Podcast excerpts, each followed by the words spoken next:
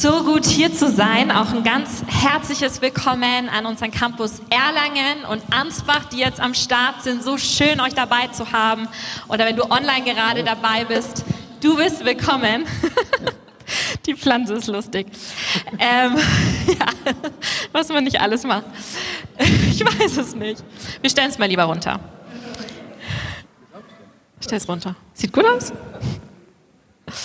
Ich rutsche mal noch ein bisschen hier näher.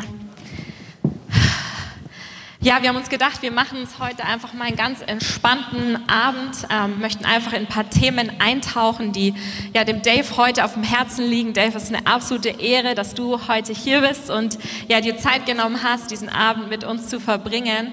Ähm, ich darf Dave und seine Frau Elena schon einige Jahre kennen und eine Sache, die du, finde ich, total trägst, ist diese Kultur der Ehre. Und wir hatten gerade als Kirche auch eine Predigtreihe, alles neu, und haben darüber geredet, wie ja, wir einfach durch Jesus eine neue Identität haben, wie wir ein neues Reich, eine neue Heimat haben. Und letzten Sonntag ging es eben um diese neue Kultur des Königreichs.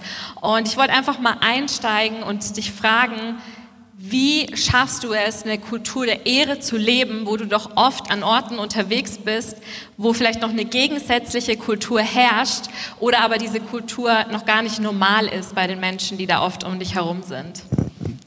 Also ich schaffe es nicht. genau, also ich schaffe es definitiv nicht aus mir heraus.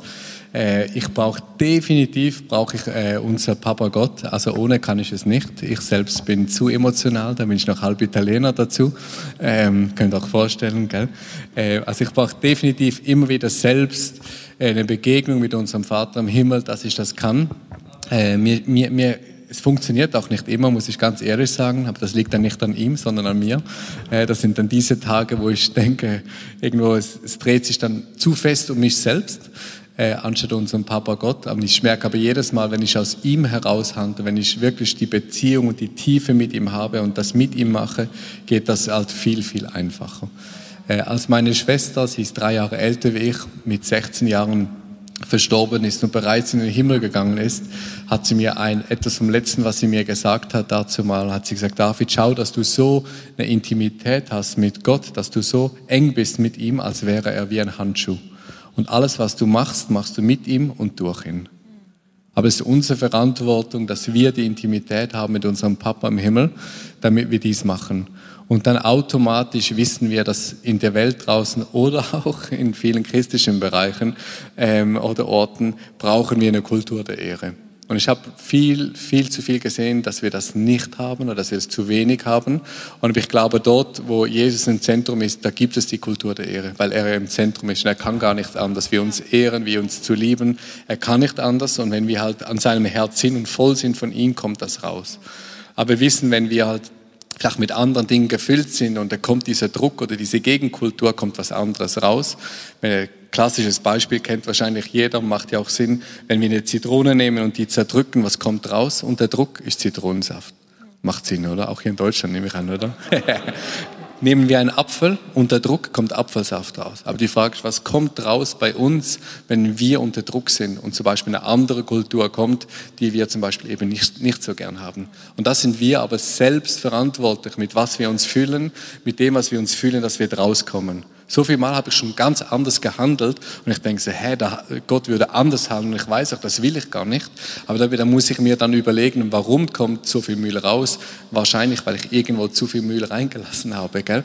Weil da kommt ja das raus. Und wir sind selbstverantwortlich. Da ist nicht, äh, bist nicht du verantwortlich im College oder du oder Konst in der Kirche, was auch immer. Das jeder selbstverantwortlich, was er reinlässt. Es ist schön und es ist ein Segen und das will ich auch wirklich nochmal sagen, das wissen bestimmt die allermeisten, was, ihr habt wirklich ein riesen Privileg, dass ihr Konstantin und, und, und Anna habt als Leiter. Und das meine ich von Herzen wirklich so. Ich sehe pro Jahr, sehe ich an Wochenende bestimmt pro Jahr 40, 45 verschiedene Kirchen. Und wir gehen seit Jahren, sind wir unterwegs. Michael, ein guter, guter, mein Best Buddy, mein Best Friend, der mich unterstützt. Wir sind so viele Kirchen. Ich kann noch eins sagen, Elena und ich, meine wunderbare Frau, und ich, letzte Woche habe ich gesagt, ich freue mich so auf nächste Woche. Und da sagt meine Frau, und sie ist eher weniger so die emotionale, so wie ich vielleicht, sagt sie mir, äh, dass ihr das so geblieben ist, als wir bei euch zu Hause ge gewesen sind. Und das hat mich so berührt, wie sie gesagt hat, was sie für eine Kultur der Ehre erlebt hat. Und das ist wirklich so, das meine ich von Herzen. Deshalb freue ich mich extrem, heute hier zu sein und Zeit zu verbringen mit euch, ja. Weil es, für, es ist für mich ein Privileg, ja. Einfach. Und ich liebe diese Kultur, ich liebe diese Kultur, die ihr lebt. Und ich dachte einfach, wo ich zurückgekommen bin, ich hatte lange Zeit Pause vom Glauben nach dem Tod meiner Schwester. Ich habe Papa Gott noch zu wenig gekannt, dazu mal. Oh, Gott sei Dank heute anders habe ich einfach gemerkt, hey, wenn ich zurückkomme, ich will diese Kultur mitprägen. Ich will eine Kultur der Ehre leben, auch wenn es manchmal schwerfällt oder so, aber ich brauche diese Kultur und ich will ein Teil sein von diesem Kulturunterschied, Macher, wie man das sagt auf Deutschland, in, in Deutsch, keine Ahnung. Auf jeden Fall will ich diese Kultur mitprägen und deshalb haben wir auch die, haben wir mit Love Neighbor gestartet und machen wir einen Unterschied heute, weil wir einfach die Kultur des Himmels leben wollen und mitprägen wollen, nicht warten, bis andere das leben, dass wir das einfach noch einfach achten noch schön hier. Nein, wir wollen das mitprägen, einen Unterschied machen. Und wir müssen einfach einen Stand einnehmen. Ich sage auch immer wieder gerne, unser Stand in Jesus muss größer sein wie unser Umstand. Aber für das sind wir selbst verantwortlich. Und wenn wir den Stand einnehmen, da kommt automatisch Kultur des Himmels raus. Ja. Du hast gerade dieses starke Bild von deiner Schwester Anja gebracht mit dem Handschuh und dass wir lernen müssen, alles mit und durch Gott zu tun. Und du hast über diese Intimität, diese starke persönliche Beziehung und Begegnung mit Gott gesprochen. Wie stellst du sicher in einem vollen Alltag, ich meine, du hast drei Unternehmen, bei dir ist immer was los, bald kommt noch ein Baby dazu. Wie stellst du sicher, dass du diese tiefe Beziehung mit Gott lebst und da wirklich aber auch tiefer wächst hinein in diese Intimität? Ja, für mich ist es, ich verbringe super gerne viel Zeit in der Natur draußen. Das sind Zeiten, die ich nicht, ich nehme, ich lasse mir diese Zeit nicht mehr nehmen. Ich hatte Phasen, wo ich es mir genommen, also wo, ja, wo es einfach irgendwo, sonst irgendwo hinging. Aber eigentlich lasse ich mir diese Zeiten nicht mehr nehmen, weil sie sind mir so wichtig. Zuerst, auch wenn ich zum Beispiel die Agenda plane, tönt vielleicht komisch für die nicht gern planen, so wie ich, aber ich mache das mittlerweile. Alles, was mir wichtig ist, das wird fixiert, das wird zuerst fixiert. Jeder Geschäftstermin, was auch immer, wird herum um diese Termine fixiert zuerst kommt Zeit mit Gott, wo die ich auch ganz, ganz konkret einplane, oder Zeit mit Freunden oder Zeit mit meiner wunderbaren Ehefrau, einfach Zeit einplanen und dann kann alles andere kommen. Aber zuerst kommt das nicht noch, ach sorry, äh, Elena, diese Woche habe ich dann Samstagnachmittag Zeit. Falsch, absolut falsch. Da kannst du noch lange sagen, ja, ich diene ja in der Kirche. Zuerst, sage auch immer Mutter Teresa, ich weiß jeder, nicht jeder gerne, wenn ich die zitiere, aber ich mache es trotzdem, weil sie hat gesagt, wenn du jemand anderen oder wenn du nach Afrika gehst, gehen willst oder so, die Menschen zu lieben, geh zuerst nach Hause und lieb deine Familie und, und, und sei vor Ort. Und das ist mir extrem wichtig. Ja? Also ich stelle eigentlich extrem schnell sicher, wenn ich meine Wochenplanung mache, dass ich zuerst diese Zeit plane mit Papa Gott. Weil ganz ehrlich, wenn wir in der Dating-Phase sind, zum Beispiel jemanden kennenlernen, sind wir ehrlich, wir würden am liebsten sieben Tage mit dieser Person abmachen, aber wir sollen immer jemand mehr lieben, das ist Papa Gott. Und wenn nicht, müssen wir manchmal, ich bin ein bisschen kritisch heute, aber müssen wir schon ein bisschen selbst hinterfragen, wie tief dann die Liebe ist oder was du momentan für eine Verbindung hast mit Papa Gott. Gell? Aber ich merke, ich habe so einen Hunger immer mehr nach vom Papa Gott zu haben. Und deshalb kann ich auch durch Schmerzsituationen durchgehen und immer noch fröhlich sein und immer noch ein tiefes Vertrauen haben mit Gott. Das ist nicht, weil ich irgendetwas wunderbar mache, es ist sowieso Gnade, das ist sowieso klar. Aber wir können trotzdem, können wir unseren Teil dazu beitragen. Ja. Du sprichst immer von Papa Gott und das liebe ich und finde ich so stark, aber vielleicht sind auch einige hier oder online oder vielleicht sitzt du gerade in Erlangen oder Ansbach und sagst, okay, Papa Gott, Gott als Vater. Die Bibel sagt, dass wir Gott auch Abba Vater nennen dürfen. Das haben vielleicht manche noch gar nicht erlebt. Wie kam das bei dir, dass du Gott als Vater erlebt hast? Und ja, was willst du jemandem mitgeben, der vielleicht noch gar nicht diesen Papa Gott kennt? Ja, für mich war es so, als ich eine lange, lange Pause gehabt habe, nachdem äh, ich weggegangen bin äh, von Gott selbst oder von Kirche selbst ein Stück weit, habe ich mir einfach tief gesagt, hey, ich will ich will diesen Jesus kennenlernen, ja. Und für mich war früher lang Jesus gleich Religion, war so mein Bild, was ich die ganze Zeit hatte. Und plötzlich habe ich aber gemerkt, wie krass, dass er mich liebt oder wie krass er uns Menschen liebt. Und so merkte ich plötzlich, kam wie so ein Bild, dass er einfach wie Papa wurde, weil ich dachte, ja, ein Papa liebt ja seine Kinder, ein Papa schaut auf seine Kinder. Und so kam immer mehr, dass ich plötzlich nicht mal groß Jesus gesagt habe, sondern Jesus einfach gleich Papa Gott. Das kam automatisch, weil ich ihn so stark erlebt habe und wirklich auch Zeichen und Wunder erlebt habe, äh, hier auf Erde sogar dachte, das sei mehr mal im Himmel und so, aber das gibt es tatsächlich auch hier unten, äh, auch in Nürnberg, das wisst ihr ja. Aber das ist einfach großartig und da kam auf das Bild Papa Gott und mittlerweile spreche ich fast immer noch von Papa Gott. Gell? Genau, aber gut hast du das ergänzt. Ja kommt dieser christliche Wortschatz plötzlich hinter nee, voll gut. Ähm, du hast gerade auch schon so ein bisschen angedeutet, du hast gesagt, durch diese starke Beziehung, die du mit Gott gebaut hast, diese Intimität, wo er wirklich an erster Stelle ist, dass es dir auch hilft in ja, Situationen, wo eigentlich schmerzhaft sind. Und ich glaube, viele Leute schauen dich vielleicht an, kennen dich vielleicht von Social Media oder ja, wissen so ein bisschen über Love Your Neighbor Bescheid oder haben eins deiner Bücher gelesen. Aber ich glaube, viele wissen gar nicht, dass du einfach auch durch starke Herausforderungen gehst und gegangen bist.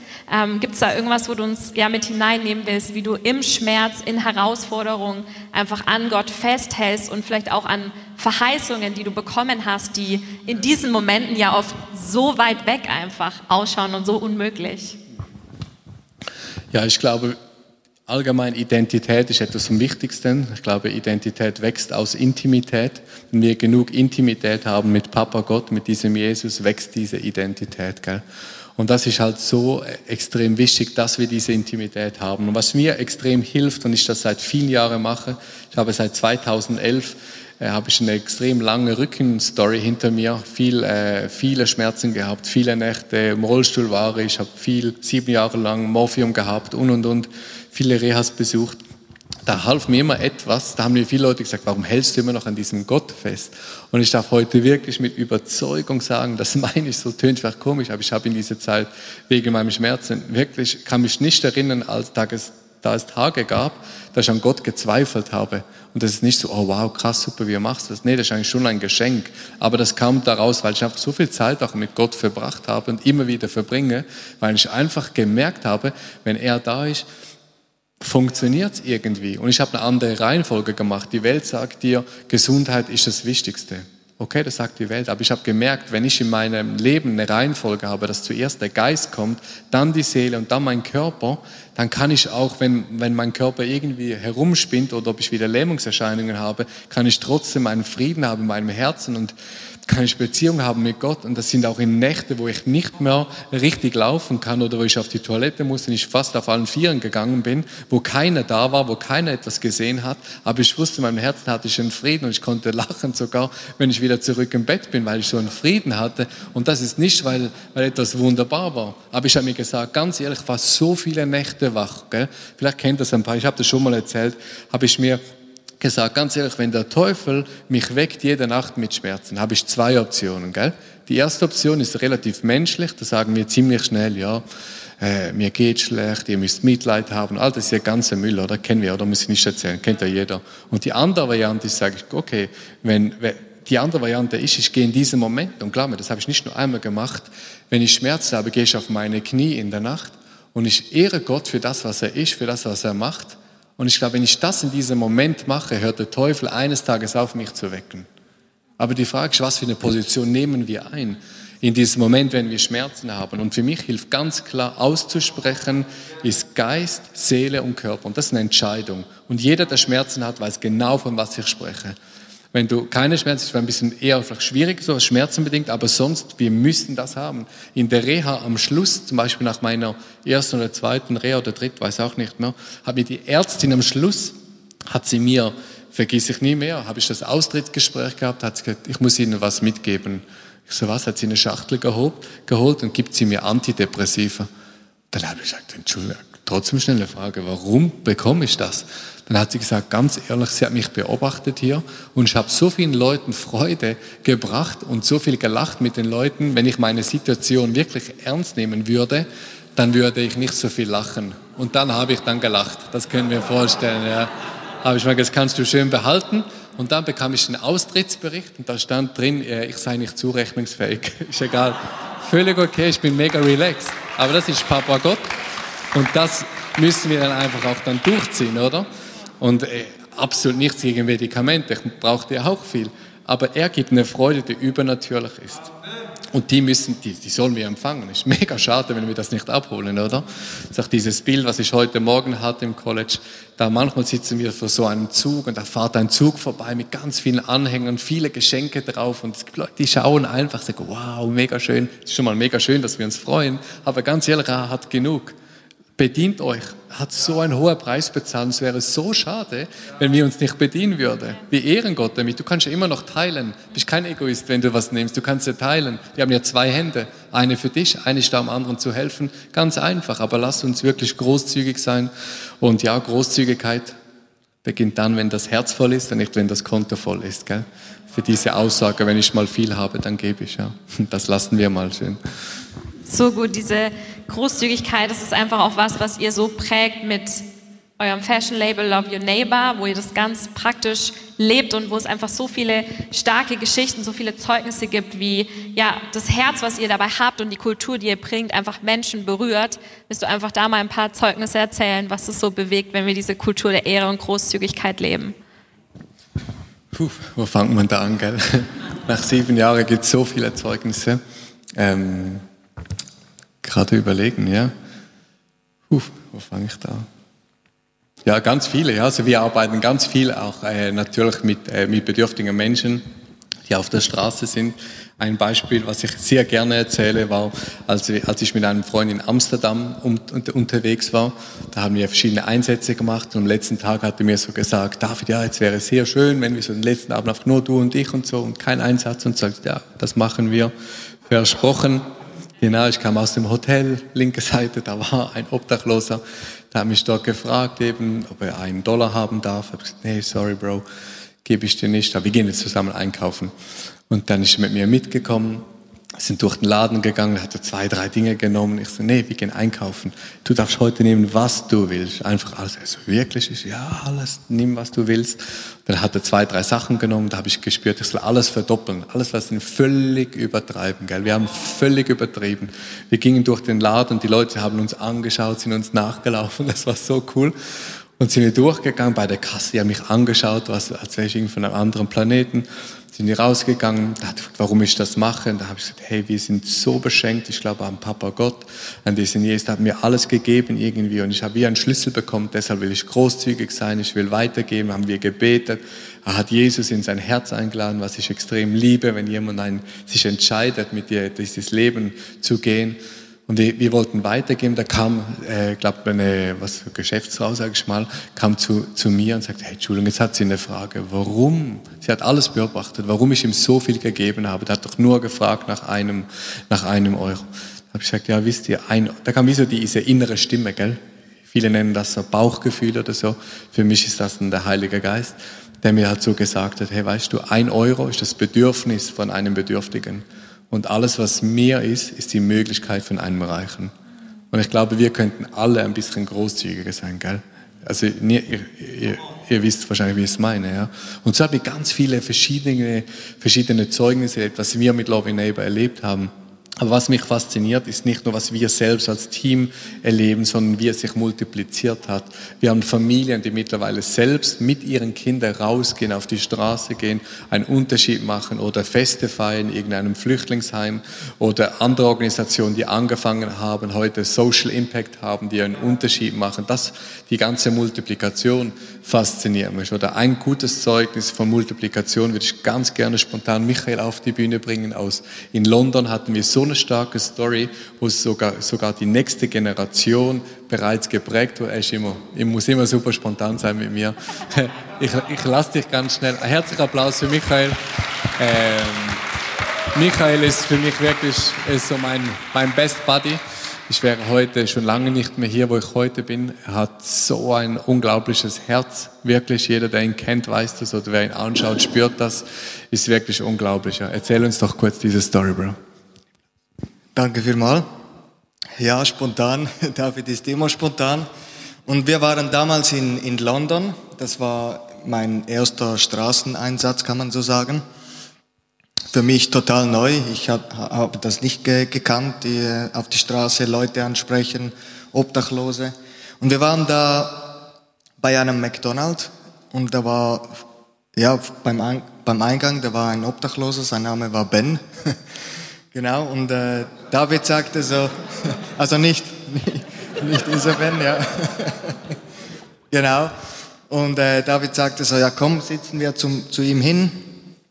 Und äh, ich ging dann rein, wir haben ein, also ein Menü geholt und er hat mit ihm da vor dem McDonald's gegessen. Da waren viele Leute unterwegs auf, auf der Straße. Und da kam so ein, also kam ein, eine, ein, ein Familienvater, kam so zu uns hin und gab so sein, sein Fruchtgetränk und Pommes frites. Und er sagte so zu uns, hey, das ist von meinem kleinen Sohn, war so ganz klein und er wollte uns nicht ansprechen, aber er wollte das geben, weil er gesehen hat, was David und ich gemacht hat. Und das hat mich selber so berührt, das ist so krass, was wir für einen Unterschied machen können. Und das war so die Story dabei. Ja. Ben hatte an diesem Tag Geburtstag und er ist, äh, war auf 34 Jahre, ich bin nicht mehr ganz sicher, aber 34 Jahre alt wurde er da. Und er ist seit er 14 ist auf der Straße. Ja. Und es war ein schöner Moment. Ja. Danke vielmals.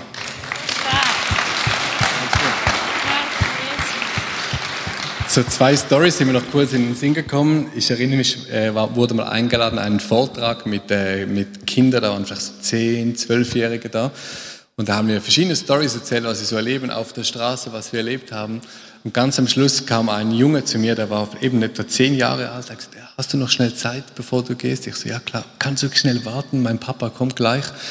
Ja klar, habe ich gewartet. Dann ging der runter zum Auto, der ist gerannt, kam wieder zurück. Dann hat er mir so zwei Franken in die Hand gegeben, zwei Euro, so fast umgerechnet, und haben das gegeben und hat gesagt, kannst du mir einen Gefallen machen? Ich habe jetzt meinen Papa gefragt, ob ich mein Sackgeld, sagt man das so auch? Taschengeld? Taschengeld schon? Sackgeld. Herrlich, Mann. Ich habe es getan. Schweizer Wort. Auf jeden Fall, das Taschengeld hat er mir gegeben und hat gesagt, kannst du das jemandem geben? Äh, ich habe nicht mehr, das ist alles, was ich habe momentan, aber ich will, dass du das weitergibst. Und ich habe so geweint, habe gemerkt, wow, sein Herz, der hat das, was er hatte, hat die gegeben und seine Hand war offen und Gott kann ihm wieder Neues geben und wird ihm Neues geben. Das ist mir so eingefahren. Und so viele Leute, die geben vielleicht irgendetwas und sagen, ja, ich konnte nur das und das geben. Es geht nicht um die Menge. Es geht nie um das. Es geht um unser Herz, um unsere Herzenshaltung. Vielleicht eine Story auch aus London. Das war ein anderer Einsatz, den wir gemacht haben in London war ich unterwegs, da gingen wir Mitternacht los extra, so plus minus kurz vor Mitternacht haben wir viele, viele Geschenke gemacht, den Leuten Zeit verbracht, mit denen Essen gebracht, viele Gespräche gehabt, unglaubliche Momente erlebt. Und da war einer, der mich am Schluss gefragt hat, hey, äh, habt ihr auch ähm, Schuhe? Dann habe ich gesagt, na, sorry Bro, wir haben fast alles, aber Schuhe haben wir nicht. Dann kam wieder dieses Bauchgefühl und so, ah, was hast du denn für eine Größe? Kennst du einen Moment? Es war richtig kalt im Winter sagt er Größe 43. Ich so, ah, ich auch. Ja. Ich neue Schuhe an und so. Ich so, Bro, kannst du meine Schuhe haben? Nein, nein, sie ist nicht und so. Das ist absolut nicht. Ich so, doch, habe ich mir meine Schuhe geschenkt. Und dann äh, auch keine Socken hatte, hat auch meine Socken bekommen, waren frische. Auf jeden Fall äh, hatte er meine Socken auch noch gehabt und ich war, es war wirklich kalt, Mitternacht in London unterwegs. Und dann spürte ich, wie Gott sagt, hey, wie ist deine Bereitschaft, oder? Schuhe, Bereitschaft war ganz, ganz krass für mich. Und ich, ich musste selbst so weinen. Er fragte, ist alles gut bei dir? Ja, kalt habe ich gedacht, aber ist alles gut. Und dann lief ich so weg und dann spürte ich wieder diese Stimme, die mir gesagt hat, hey, fragen doch, ob er bei euch zu Hause schlafen will, im Airbnb, weil ihr habt ja noch Platz. Dann ging ich wieder zu ihm. Ich habe gesagt, hey, willst du bei uns schlafen? Er sagte, nein, ist schon gut, müsst ihr nicht extra, ist sehr lieb und sagt, doch, komm mit. Haben ihn mitgenommen, dann ging, dann ging er bei uns duschen der kam nicht mehr raus aus der Dusche, gell? Wirklich nicht mehr. Zehn Minuten, Viertelstunde, halbe Stunde. Ich dachte, wie Nemo, gell? Der ging irgendwie weg oder so. Dreiviertel Stunde später kam er raus, wie so ein frischer Pudel, gell? Haare irgendwie so. Ich war auch froh, hat er geduscht, auf jeden Fall. auf jeden Fall kam er raus. Ich gesagt, hier schläfst Nee, nee. Wo ich dann schlaf, ich schlaf auf dem Sofa. Sagt, nein, sicher nicht, doch, du schlafst hier im Bett. Der hat geschlafen wie ein Teddybär. Äh, großartig. Und am nächsten Morgen wussten wir, wir reisen wieder ab. Dann ging ich raus, wir haben noch die Kontaktdaten ausgetauscht ich hatte mega Freude, hatte noch gefragt, warum wir das Ganze machen. Wir haben gesprochen, hat mir erzählt von seiner Geschichte mit seinem Vater. Er hat Jesus Christus noch in sein Herz eingeladen, was ich extrem froh und dankbar war. Wir haben auch noch vermittelt dann dort in eine Kirche. Ist auch immer schön, wenn es gleich Anschluss gibt. Ist schon schön das eine, aber ist auch schön, wenn du, wenn sie Connection haben und anknüpfen können. Und dann bin ich weggefahren, hatte mega Freude, habe ich das ein paar Leuten erzählt und ihr kennt wahrscheinlich die Kritiker, gibt es wahrscheinlich nicht in Nürnberg, aber an vielen Orten sonst. Da haben sie ja gesagt, ja, ist jetzt süß und herzig, aber ja, bringt ja nichts. Zwei Wochen später bekomme ich eine Nachricht äh, auf Facebook von ihm und er schrieb mir, dass er Kontakt aufgenommen hat mit seinem Vater weil deshalb war er auf der Straße und er war viele Jahre auf der Straße, sie sich versöhnt haben, der Vater ihn abgeholt hat in London und er wieder mit ihm zusammen, äh, zusammen als Familie unterwegs sind und er wieder in, in der Schreinerei arbeitet. Und das ist das, manchmal machen wir etwas und wir sehen irgendwie, es hat sich gelohnt und vielmal, also hat, es lohnt sich eben immer, das, das will ich eigentlich sagen, dass es jeder einzelne Handlung, der aus selbstloser Liebe heraus passiert, lohnt sich. Und für mich gibt es nichts Schöneres, absolut nichts Schöneres, wenn Familie zusammenkommt. Äh, und ich weiß, es gibt viele Situationen, Familien, die mir jetzt jeder wahrscheinlich erzählen könnte, wenn du wüsstest, ja. Aber kämpfe darum, dass es gesunde Familien gibt. Setz dich ein für gesunde Familien, egal was du erlebt hast. Es tut mir leid, vielleicht was du erlebt hast.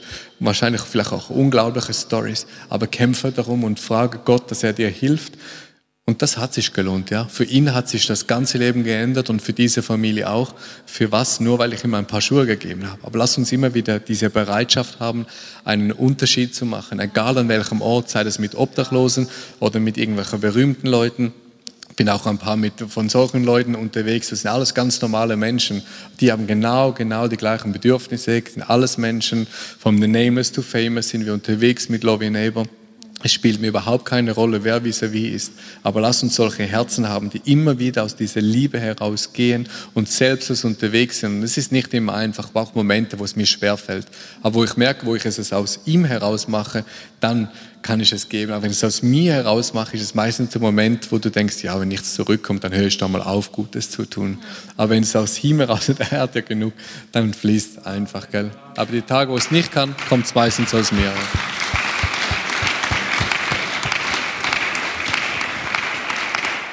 Als du gerade dieses Beispiel von dem kleinen Jungen gebracht hast, hast du gesagt, so, er hat einfach seine Hand geöffnet und das, was er in der Hand hatte, egal wie wenig oder gering das vielleicht war, mit unseren Augen betrachtet, hat er einfach gegeben und Gott hat es vermehrt und gesegnet. Und ich spüre einfach so diese Einladung von Gott, diese Frage an dich, egal ob du jetzt hier im Raum bist oder online am Start oder gerade in Erlangen oder Ansbach sitzt, wo hast du vielleicht deine Hand verschlossen, weil du dachtest, es ist nicht viel, was in deiner Hand ist? Aber um mehr zu bekommen, die Bibel redet von diesen Strömen des lebendigen Wassers, die von Gottes Thron fließen und die auch aus dir raus zu den Menschen um dich herum fließen. Und ein Strom ist aber etwas, das muss im Fluss sein. Und wo hältst du vielleicht deine Hand geschlossen? In welchen Bereichen oder Punkten oder Situationen, wo du denkst, das ist nicht genug, was du hast?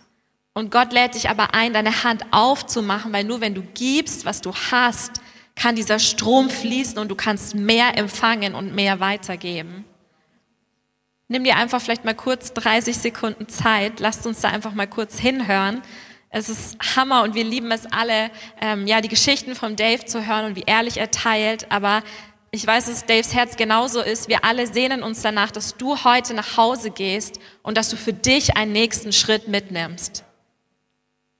Was ist in deiner Hand? Was lädt Gott dich ein, einzusetzen? Du darfst gern einfach die Augen zumachen und nimm dir doch einfach mal kurz Zeit und, und hör einfach hin. Und öffne vielleicht sogar deine Hand einfach auch mal so bildlich neu, wenn du merkst, du hast sie verschlossen, weil du dachtest, es ist so gering und unbedeutend, was in deiner Hand ist.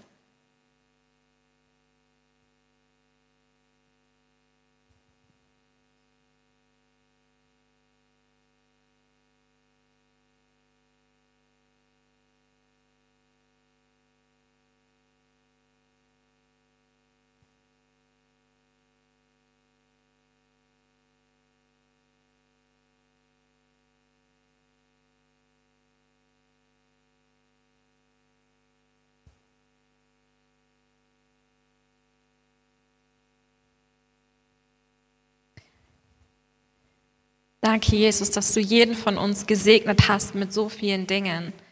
Danke für die Gaben und Talente, für ja all das, was wir haben in unserem Leben. Alles kommt von dir, Gott. Und wir wollen ja dich verherrlichen, indem wir es einsetzen, sodass es zum Segen wird für andere, indem wir weitergeben, indem wir großzügig sind.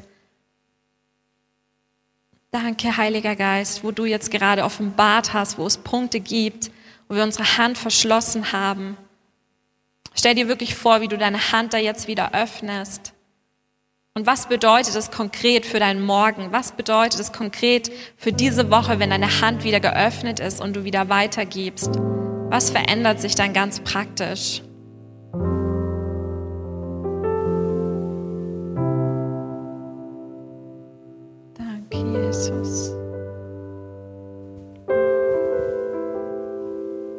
Wir möchten einfach jetzt noch in so eine Gebetszeit reingehen.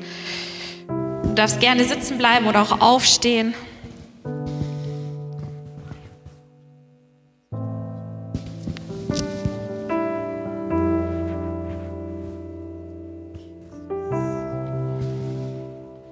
Ja, schau jetzt einfach auf Jesus. Er ist hier. Er will dir begegnen. Er sieht dich und dein Leben. Er kennt dich durch und durch. Und er liebt dich so sehr. Danke Gott für deine Liebe, die jetzt neu jeden Einzelnen überflutet. Danke für deine Liebe, die jetzt neu fällt in den Raum in Erlangen. Danke, Jesus, für deine Liebe, die sich jetzt in Ansbach ausbreitet und jeden, der gerade dort sitzt, überflutet. Danke für deine Liebe in jedem Wohnzimmer, in jedem Zuhause von denen, die zuschauen. Hier im Raum, komm mit deiner Liebe, Vater Gott.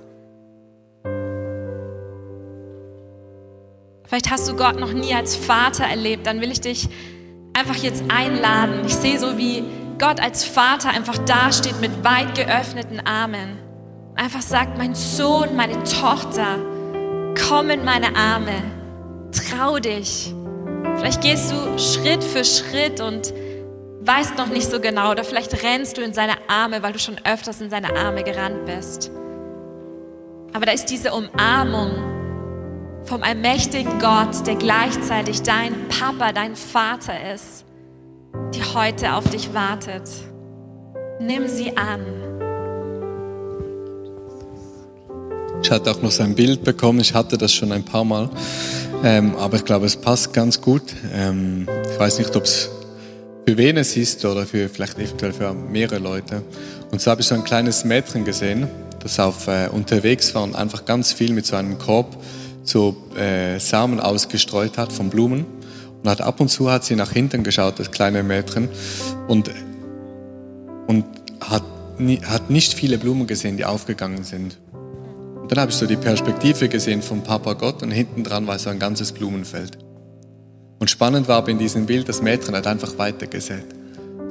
Und ich glaube, ich will dich einfach segnen, wenn du so jemand bist, der einfach immer am Segnen ist und denkst, ja, es wäre schön, auch mal was zu sehen. Ich segne dich mit einer Erntenzeit. Ganz, ganz bewusst, dass du auch siehst, wenn du am Ernten, wenn du am Säen bist, dass es sich auch lohnt. Dass du hier auf Erde schon siehst, dass die Blumen aufgehen und dass Veränderungen passieren. Und ja, das soll, du sollst einfach gesegnet sein und ich will dich einfach auch segnen mit dem ganzen Segen, was bei uns im Team schon geflossen ist, was wir im persönlichen Leben schon erlebt haben. Michael und ich, jeder Segen sollst du empfangen in dem Moment. Dir soll es gut gehen in allen Bereichen, sollst du mehr und mehr auch bekommen. Und ich segne dich auch mit Psalm 91, mit diesem wunderbaren Schutzdach, was ich so fasziniert bin davon, dass wir immer unter diesem Schutzdach laufen dürfen. Wir haben ein großes Privileg mit Papa Gott, dass wir wirklich so geschützt sind in diesem Schutz drin laufen dürfen. Und es ist ein Riesenvorrecht, was wir bekommen haben. Und ich segne dich auch mit einem Hunger, dass wir nicht müde werden, dass wir nicht müde werden, auch Gutes zu tun. Ganz bewusst sage ich das selbst, wo ich zum Teil momentan selbst Momente habe, wo ich auch ausgesprochen habe, ich bin müde. Das habe ich wirklich auch schon ausgesprochen. Letzte Woche, meine Frau hat mich da super erinnert und hat nur gelacht, hat gesagt, mal schauen, wie lange es geht. Es ging zwei, drei Stunden. Weil wenn wir zusammen mit Papa Gott unterwegs sind, können wir gar nicht anders. Und ich segne dich mit neuer Kraft, wo du diese Kraft brauchst, im Namen von unserem wunderbaren Papa. Wir brauchen, wir brauchen sein, sein Wirken. Wir brauchen das. Sonst geht's nicht. Sonst geht's nicht. Sonst sind wir limitiert. Ich glaube, da ist diese Einladung, einfach jetzt tiefer zu gehen, wo auch immer du gerade bist. Lass uns wirklich nochmal ja, in den Lobpreis jetzt eintauchen. Und ich glaube, dass wirklich diese, ja, dieses neue Maß an Intimität, Intimität bedeutet wirklich so absolute Nähe mit Gott. So, er ist der Gott, der nah bei dir ist, der mit dir ist, der für dich ist diese Einladung von ihm, da jetzt tiefer einzutauchen, egal wie lange du ihn schon kennst, egal wie viel du schon mit ihm erlebt hast, wie lange du schon Geschichte gebaut hast mit ihm, es gibt immer noch mehr. Es gibt Seiten seines Wesens, die du noch nicht in der Tiefe erforscht oder erkannt hast.